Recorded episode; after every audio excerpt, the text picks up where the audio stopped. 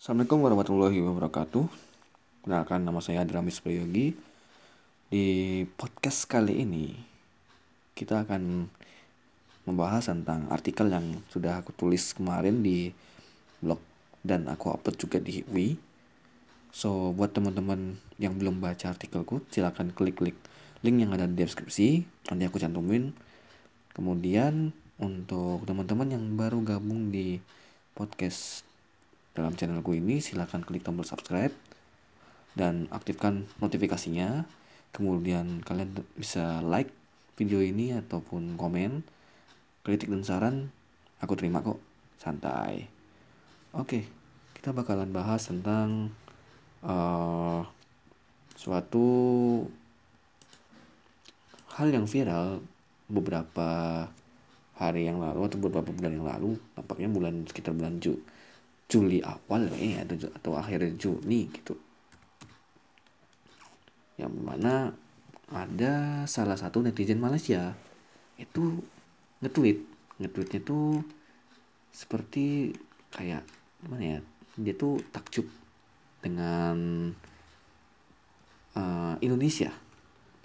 Pasalnya ya gimana ya dia takjub melihat perumahan yang ada di atas gedung bayangkan perumahan di atas gedung cuy. Perumahan di atas gedung itu ya aku juga baru tahu kalau ada perumahan di atas gedung.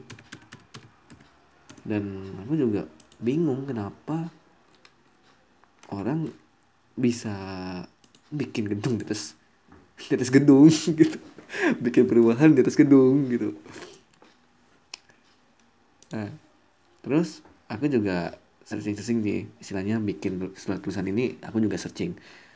Di mana yang punya menurut menurut yang punya nih empunya itu PT Agung Podomoro Land itu bilang kalau misalkan ini lahannya tidak terurus dulu nih.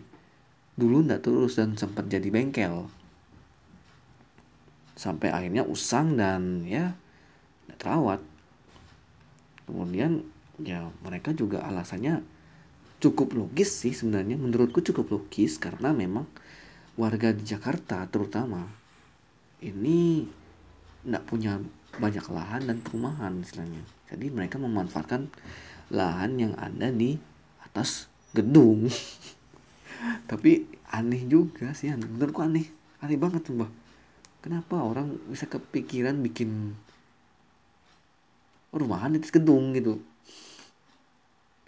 dan aku juga cek harganya juga lumayan sih.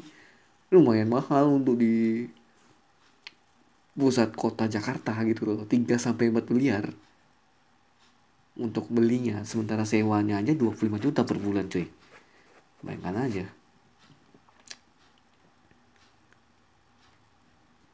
Sebenarnya ini bisa jadi polemik dan solusi sebenarnya.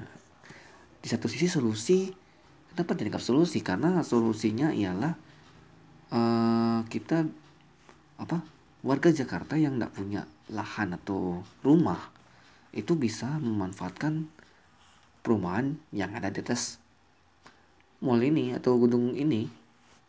Sementara uh, ditambah juga kan lahan Jakarta kan makin kecil ya makin sedikit ya. Kalau menurutku ya menurut asumsiku sendiri aku juga nggak tahu sih dengan kondisi Jakarta karena aku bukan orang ibu kota. Terus diperkuat juga dengan pernyataan dari apa kepala dinas perumahan rakyat dan kawasan pemukiman DKI Jakarta tuh bilang kalau memang benar Jakarta tuh makin lahannya makin sedikit dan sempit.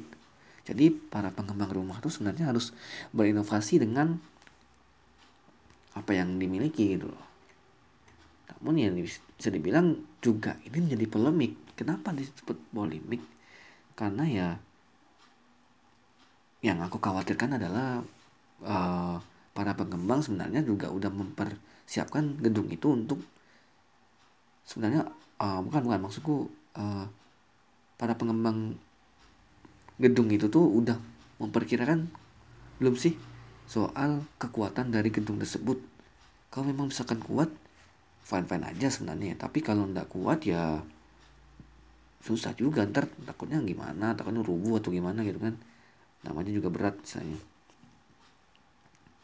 Terus uh, perumahan di atas gedung ini uh, apa perizinannya tuh juga belum jelas. Perizinan dari apa ya dari menteri apa kementerian bukan kementerian sih dinas tata apa es perumahannya misalkan. Itu memang belum mengeluarkan satupun tentang izin mendirikan bangunan di atas gedung gitu loh.